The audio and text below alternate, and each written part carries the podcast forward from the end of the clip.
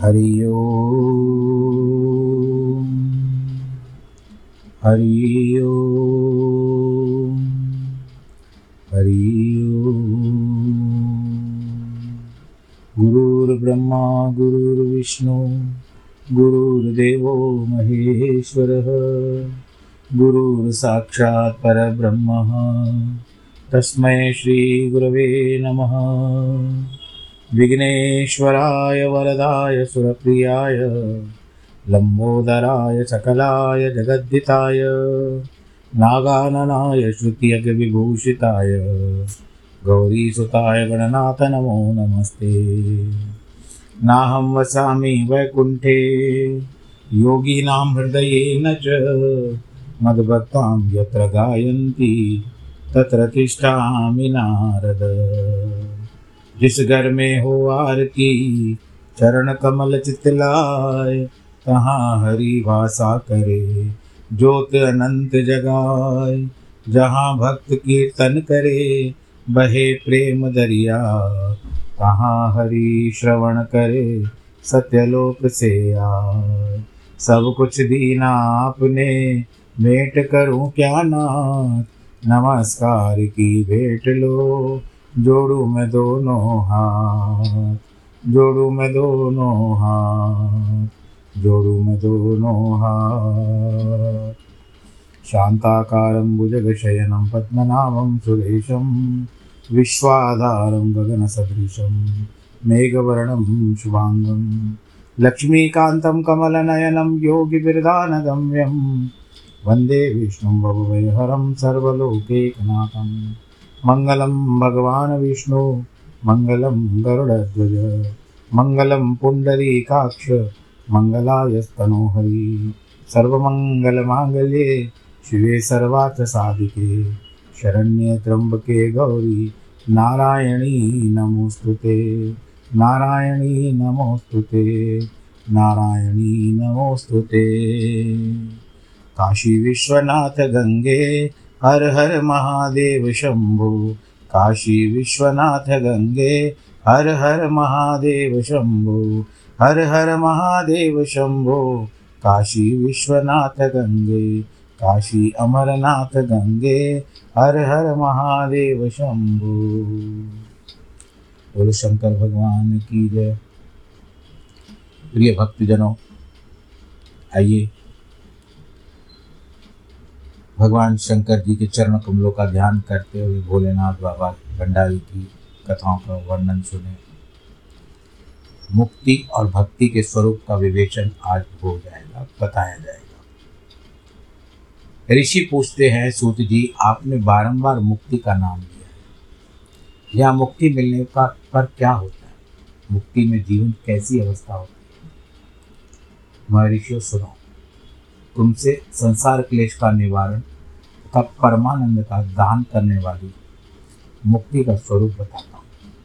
मुक्ति चार प्रकार की बताई गई सारूप्य सालोप्य सानिध्य तथा सौचौथी जो होती है, सायुज्य। अब इस शिवरात्रि से सब प्रकार की मुक्ति सुलभ हो जाती है। जो ज्ञान रूप अविनाशी साक्षी ज्ञान गम्य और द्वैत रहित भगवान, साक्षात शिव है। वे कैवल्य मोक्ष के तथा धर्म, अर्थ और काम रूप त्रिवर्ग भी के भी दाता है। कैवल्य नामक जो पांचवी मुक्ति है, वह मनुष्यों के लिए अत्यंत दुर्लभ है। उसका लक्षण सुनो। जिनसे यह समस्त जगत उत्पन्न होता है, जिनके द्वारा उनका पालन होता है, तथा अंत में वह उनमें लीन हो जाता है, वे ही शिव हैं, जिससे यह संपूर्ण जगत व्याप्त है। वही शिव स्वरूप है, मुनीश्वरों वेदों में शिव के दो रूप बताए गए हैं, एक सकल और एक निष्कल। शिव तत्व सत्य ज्ञान अनंत एवं सचिदानंद नाम से प्रसिद्ध है। निर्गुण अपराध रहित अविनाशी शुद्ध एवं निरंजन निर्मल है। वह न लाल है, न पीला है, न सफ़ेद है, न नीला है। न छोटा है, न बड़ा है, न मोटा है, न महीन है। जहाँ से मन सहित वाणी उसे न पाकर लौट आती है। वह पर ब्रह्म परमात्मा ही शिव कहलाता है। जैसे आकाश सर्वत्र व्यापक है, उसी प्रकार ये शिव तत्व भी सर्वव्यापी है। यह माया से परे संपूर्ण द्वंद्वों से रहित, तथा मत्सरता शून्य परमात्मा है। यहाँ शिव ज्ञान का उदय होने से निश्चय उनकी प्राप्ति होती है, अथवा जिजो सूक्ष्म बुद्धि के द्वारा शिव का ही भजन ध्यान करने से सत्पुरुषों को शिव पद की प्राप्ति संसार में ज्ञान प्राप्ति के अत्यंत कठिन है। भगवान का भजन अत्यंत सुकर माना गया है। इसीलिए संत शिरोमणि पुरुष मुक्ति के लिए भी शिव का भजन करते हैं। ज्ञान स्वरूप मोक्षदाता परमात्मा शिव भजन के अधीन है। भक्ति से ही बहुत से पुरुष सिद्ध लाभ करके प्रसन्नतापूर्वक परम मोक्ष को प्राप्त होते हैं। भगवान शंभु की भक्ति ज्ञान की जननी मानी जाती है, जो सदा भोग और मोक्ष देने वाली वह साधु महापुरुषों के कृपा प्रसाद से सुलभ होती है। उत्तम प्रेम का अंकुर ही उसका लक्षण है, द्विजो। वह भक्ति भी सगुणा और निर्गुण के भेद से दो प्रकार की जानी गई। वैदिक और स्वाभाविकी, ये दो भेद होते हैं। इनमें वैद्य की अपेक्षा स्वाभाविकी श्रेष्ठ मानी जाती है। इनके सिवा नैमिष्टिक की और अनैष्टिकी भेद से अनेक प्रकार, भक्ति के दो प्रकार और बताए गए हैं। नैष्टिकी भक्ति छह प्रकार की बताती है अनिष्ट की एक प्रकार की है, और विहिता और अविहिता। भेद से विद्वानों ने उनके अनेक प्रकार माने हैं। बहुत से वेद होने के कारण यहाँ विस्तृत वर्णन नहीं कर सकते हैं, ये बता रहे हैं शिव पुराण में। उन दोनों प्रकार की भक्तियों का श्रवण आदि भेद से नव अंग माने जाते हैं। भगवान की कृपा के बिना इस भक्तियों का संपादन होना कठिन है। उनकी कृपा से सुगमता पूर्वक इनका साधन होता है। भक्ति और ज्ञान को शंभु ने एक दूसरे को मिलन नहीं बनाया है, इसीलिए उनसे भेद नहीं करना चाहिए। ज्ञान और भक्ति दोनों ही साधन, साधक को सुख का प्राप्त देती है। जो भक्ति का विरोधी है, उसे ज्ञान की प्राप्ति नहीं होती। भगवान शिव की भक्ति करने वाला ही शीघ्रतापूर्वक ज्ञान प्राप्त कर सकता है। इसीलिए मुनीश्वरों, महेश्वर की भक्ति का साधन करना आवश्यक है। उसी से सबकी सिद्धि होती है इसमें संशय नहीं है। तुमने जो ये बात पूछी, मैंने बताई। अब ऋषि कहते शिव कौन है? विष्णु कौन है? रुद्र कौन है? ब्रह्मा कौन है? इन सब में निर्गुण कौन है? हमारे इस संदेह का भी निवारण किया सूजी ने कहा महर्षियों वेद और वेदांत के विद्वान ऐसा मानते हैं। वेद तो आप जानते हो, वेदांत उपनिषदों को कहते हैं। उनके विद्वान ऐसा मानते हैं कि निर्गुण परमात्मा से सर्वप्रथम जो सगुण रूप प्रकट हुआ, उसी का नाम शिव है। शिव से पुरुष सहित प्रकृति उत्पन्न हुई। उन दोनों ने मूल स्थान में स्थित जल के भीतर तप किया।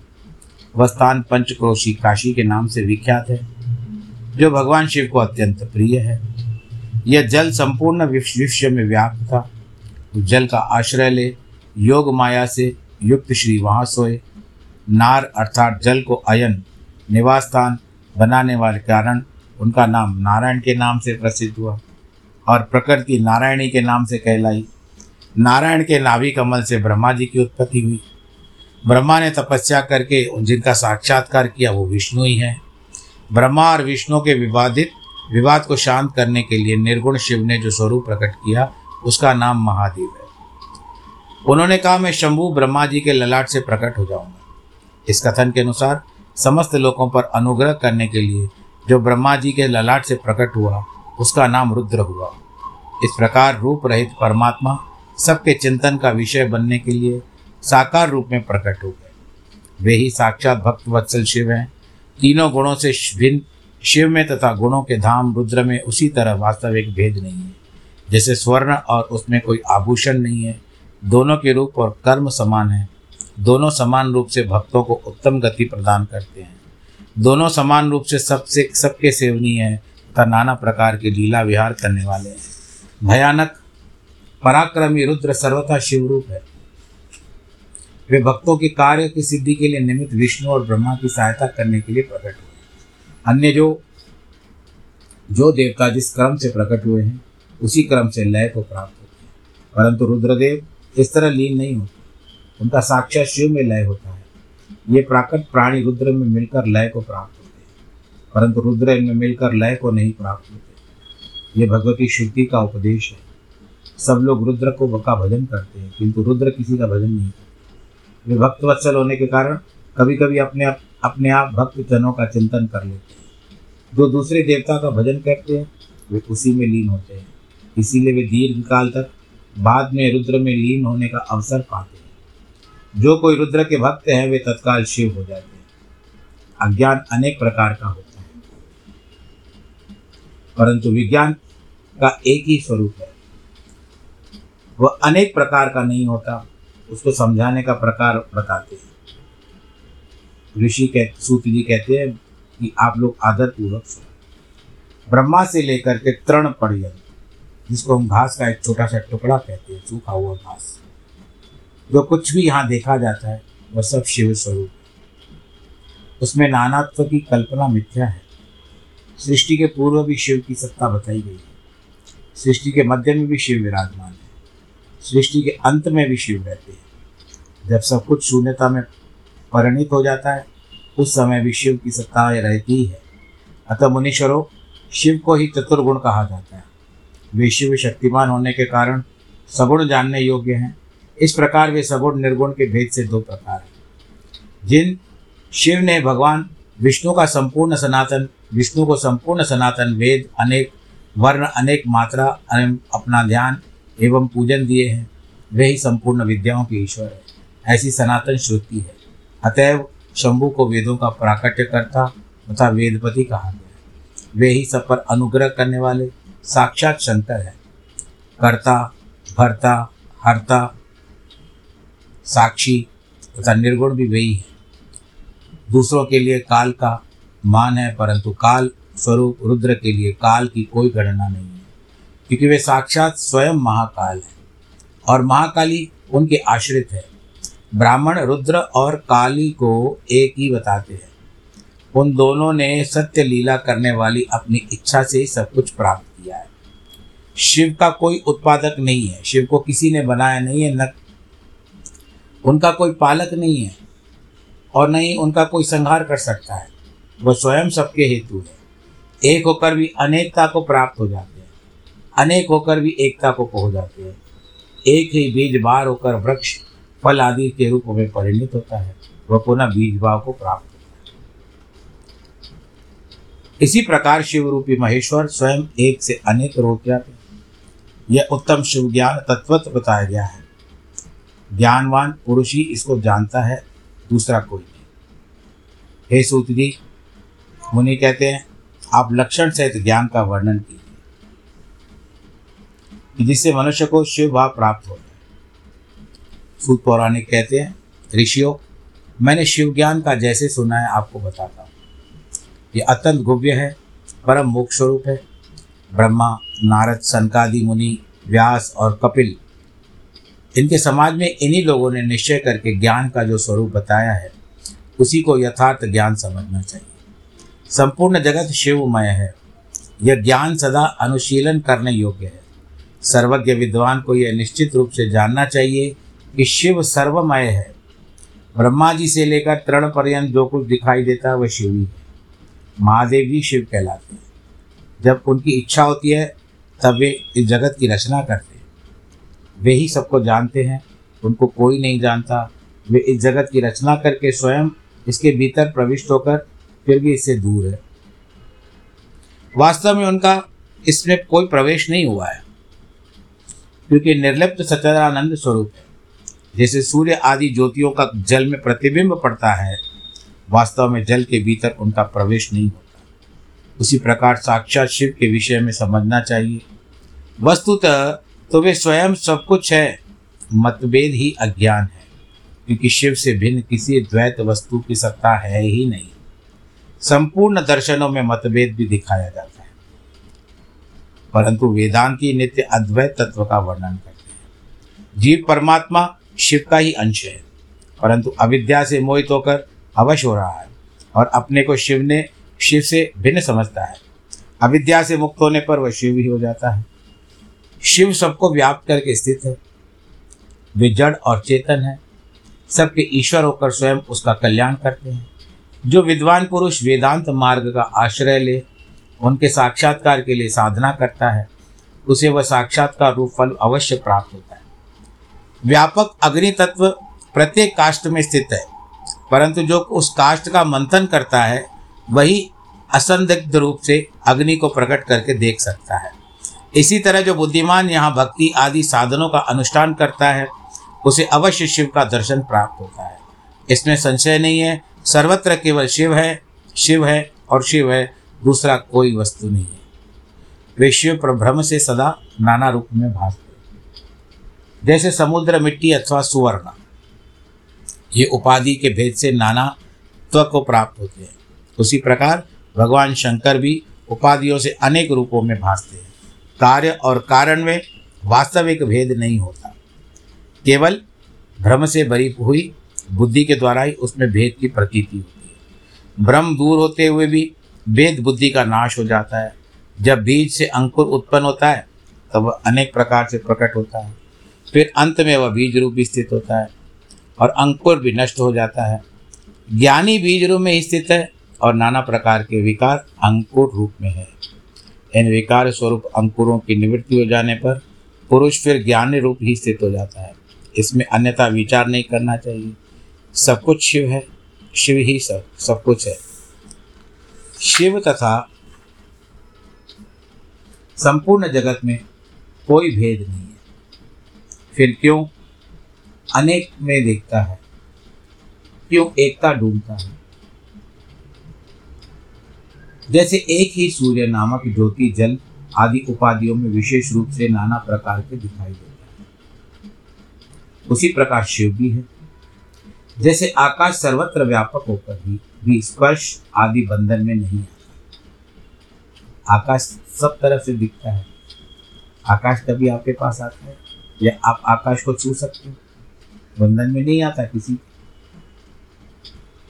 चाँद सितारे लेकर के घूमता है। सूर्य लेकर के घूमता है, बादल लेकर के घूमता है। सुबह को उजियाला और रात को काली कालीमा लेकर के घूमता है, परंतु किसी के हाथ नहीं आता।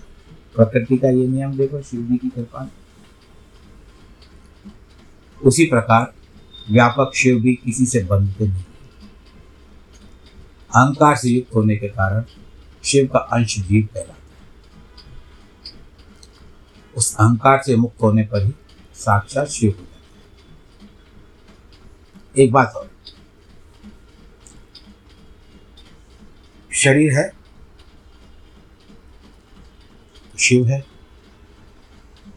और अंतर क्या है? अगर हम हिंदी में हिसाब लगाए, हिंदी का तो शिव की शिव में आदि ई की मात्रा है।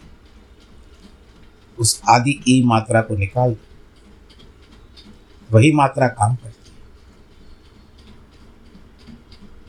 वही हमारे भीतर शिव स्वरूप। है वो आदि मात्रा निकल गई। तो जो शिव का जो था हिसाब किताब जो, वो खत्म हो जाएगा और ये शिव जो होगा, शव हो जाएगा। कर्मों के भोग में लिप्त होने के कारण जीव तुच्छ है। निर्लिप्त होने के कारण शिव महान है। जैसे एक ही स्वर्ण आदि चांदी आदि से मिल जाने पर कम कीमत का हो जाता है। उसी प्रकार अहंकार युक्त जीव अपना महत्व खो है।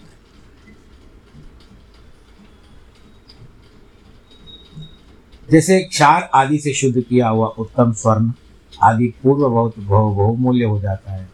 उसी प्रकार संस्कार विषय से शुद्ध होकर जीव भी शुद्ध हो जाता है। पहले सदगुरु को पाकर भक्ति भाव से युक्त ही शिव बुद्धि से उनका पूजन और स्मरण आदि करे। गुरु में शिव बुद्धि करने से सारे पाप आदि मल शरीर से निकल जाते हैं। उस समय अज्ञान नष्ट हो जाता है। मनुष्य ज्ञानवान हो जाता है। उस अवस्था में अहंकार मुक्त निर्मल बुद्धि वाला जीव भगवान शंकर के प्रसाद से पुनः शिवरूप हो जाता है। जैसे दर्पण में अपना रूप दिखाई देता है, उसी तरह उसे सर्वत्र शंभु का साक्षात्कार होने लगता है। वही जीवन मुक्त कहलाता है। शरीर गिर जाने पर वह जीवन मुक्त ज्ञानी शिव में मिल जाता है। शरीर प्रारब्ध के अधीन है। जो उस देह के अभिमान से रहित है, उसे ज्ञानी माना गया है। जो शुभ वस्तु को पाकर हर्ष से खिल नहीं उठता, अशुभ को पाकर क्रोध या शोक नहीं करता, तथा सुख दुख आदि सभी द्वंद्वों में संभाव रखता है, वही ज्ञानवान है। जिसके लिए सब कुछ एक जैसा है। सोना रखो, मिट्टी रखो, कंकड़ रखो या हीरे जवाहरात उसके भीतर कोई असर नहीं दिखेगा। यहाँ तक कि मुख के ऊपर जो भाव भंगिमा है, जिसको आप लोग एक्सप्रेशन बोलते हो, वो एक तटस्थ रहेगी कुछ भी फ़र्क नहीं लगेगा। वहाँ तक पहुँच के दिखाना। प्रयत्न करना चाहिए। शुभम लभत्वा न दृश्येत कुप्ये लभद्वा शुभम नहीं बंदेशु समता यस्य, ज्ञान ज्ञानवानुच्यते ही स। आत्मचिंतन से तथा तत्वों के विवेक से ऐसा प्रयत्न करे कि शरीर से अपनी पृथकता का बोध हो जाए। बुद्धि की इच्छा रखने वाले पुरुष शरीर एवं उसके अभिमान को त्याग कर, अहंकार शून्य एवं मुक्ति हो, सदाशिव में विलीन हो जाता है। अध्यात्म चिंतन एवं भगवान के शिव की भक्ति, ये ज्ञान के मूल के कारण है। भक्ति से साधन विषय प्रेम की उपलब्धि बताई गई है। प्रेम से श्रवण होता है। श्रवण से सत्संग होता है। और सत्संग से ज्ञान, ज्ञानी गुरु की उपलब्धि होती है। गुरु की कृपा से ज्ञान प्राप्त हो जाने पर मनुष्य निश्चय ही मुक्त हो जाता है। क्योंकि आपको गुरु ने अंधेरे से उठा करके सीधा प्रकाश में डाल दिया। तो दो शब्द जो हैं गुरु और रू। गु अंधकार है, रू प्रकाश में इसीलिए जो समझदार है, उसे सदा शंभु का भजन करना चाहिए। जो अनन्य भक्ति से युक्त होकर शंभु का भजन करते हैं ना, उसे अंत में अवश्य ही मोक्ष को प्राप्त होती है। अतः मुक्ति की प्राप्ति के लिए भगवान शंकर से बढ़कर कोई देवता नहीं है। उनकी शरण लेकर जीव संसार बंधन से छूट जाता है। ब्राह्मणों, इस प्रकार वहाँ पधारे हुए ऋषियों ने परस्पर निश्चय करके जो ज्ञान की बात बताई है, उसे अपनी बुद्धि के द्वारा प्रयत्नपूर्वक धारण करना चाहिए। मुनीश्वरों तुमने जो कुछ पूछा था, वह सबको मैंने बता दिया। इसे तुम प्रयत्नपूर्वक गुप्त रखना। अब और क्या सुनना चाहते हो? ऋषियों ने कहा, व्यास शिष्य सूत जी, आपको नमस्कार है। आप धन्य हैं। शिव भक्तों में श्रेष्ठ हैं। आपने हमें शिव तत्व संबंधी परम उत्तम ज्ञान का श्रवण कराया है। आपकी कृपा से हमारे मन की भ्रांति मिट। हम आपसे मोक्षदायक शिव तत्व का ज्ञान पाकर भी संतुष्ट सूत जी कहते हैं कि हे द्विजो, जो नास्तिक हो श्रद्धाहीन हो, और जो शठ हो, जिदी, जो भगवान शिव का भक्त न हो, तथा इस विषय को सुनने में रुचि न रखता हो, उसे इस तत्व का उपदेश कभी नहीं करना चाहिए। अर्थ है कि जैसे कहावत है कि भैंस के आगे बीन बजाने वाली बात तो आपकी शक्ति भी निरर्थक जाएगी। कथा में लिखा हुआ नहीं, ऐसे कहावत याद आ गई। व्यास जी ने इतिहास, पुराण वेदों और शास्त्रों को बारंबार विचार करके उनका सारा सार जो था, निकाल करके मुझे उपदेश दिया है। इसका एक बार श्रवण करने मात्र से सारे पाप भस्म हो भक्त को भक्ति प्राप्त होती है। भक्ति की भक्ति बढ़ती है। भक्त की भक्ति बढ़ती है। दोबारा सुनने से उत्तम भक्ति को प्राप्त होती है। तीसरी बार सुनने से मोक्ष प्राप्त हो जाता है। अतः भोग और मोक्ष रूप फल की इच्छा रखने वाले लोगों को इसका बारंबार श्रवण करना चाहिए। उत्तम फल को पाने के उद्देश्य से इस पुराण की पाँच आवृत्तियाँ करनी चाहिए। ऐसा करने पर मनुष्य उसे अवश्य पाता है। इसमें संदेह नहीं है। यानी आवृत्ति क्या होता है? इसको आपको पाँच बार पढ़ना है।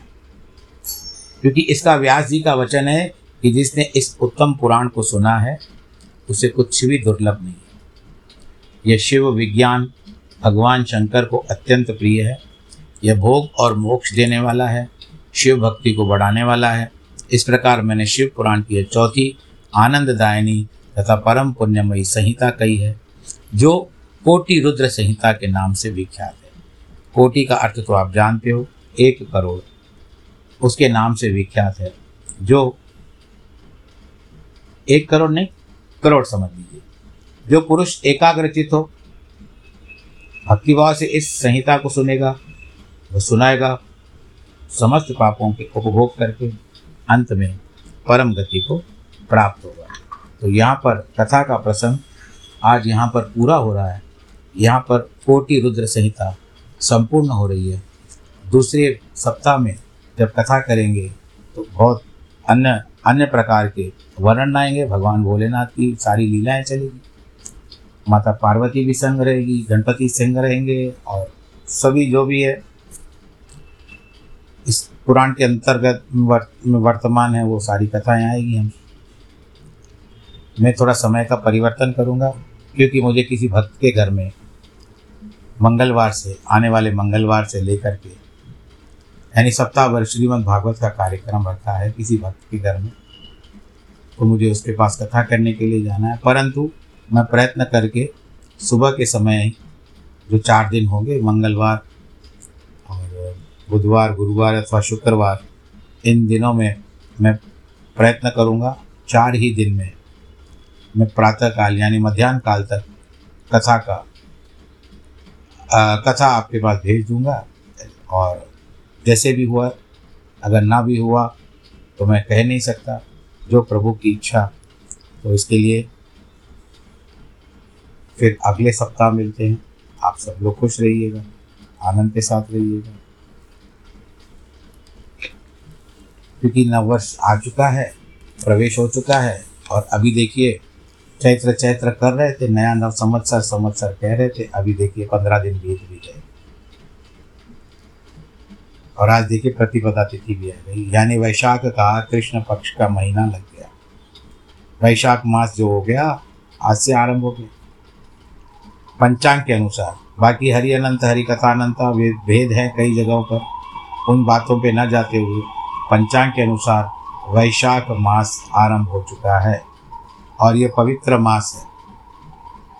इसमें दान पुण्य की बहुत महत्वता है। इसमें जल पिलाने की बहुत महत्वता है। कई लोग मिल्क रोज पिलाते हैं, शरबत पिलाते हैं और प्याऊ लगवाते हैं। ये वैशाख मास इसके लिए उत्तम है। और आप सबका चहीता, आम भाई आता है, आम, जिसको आप लोग खाते हो। खाते हो ना आम? हाँ जी, मुझे बताइएगा कौन कौन आम खाता है। उसके बाद मैं अपनी बात बताऊँगा कि मैं पूछ तो रहा हूँ कि आप आम खाते हो। खाइए, बहुत खुशी से खाइए। पर मैं आपको ये बताना चाहता हूँ, आज ऐसे थोड़ी सी बात करने क्योंकि समय पड़ा है अभी और दो तीन मिनट इसके लिए मैंने कहा, तीस मिनट पूरा करने में क्या किया जाए। यहाँ वहाँ की बातें कर लेते हैं। सतोगुण हो गया, रजोगुण में भी चलते। आम मैं नहीं खाता कोई भी आम दे दो। मैं नहीं खाऊँगा। न जाने क्यों, आम खाने की इच्छा ही नहीं होती। बहुत वर्ष हो चुके हैं आम खाकर। छोड़ दिया। न कहीं तीर्थ गया, न कोई यात्रा की, न कोई संकल्प लिया। बस मन में आया, छोड़ दो, छोड़ दिया, त्याग कर दिया। खाता नहीं, भले कितना भी कहे, विटामिन ए प्राप्त होती है, वो होता है होता है, नहीं होता त्याग कर दिया, त्याग मन ने, तन ने, दोनों ने त्याग कर दिया है।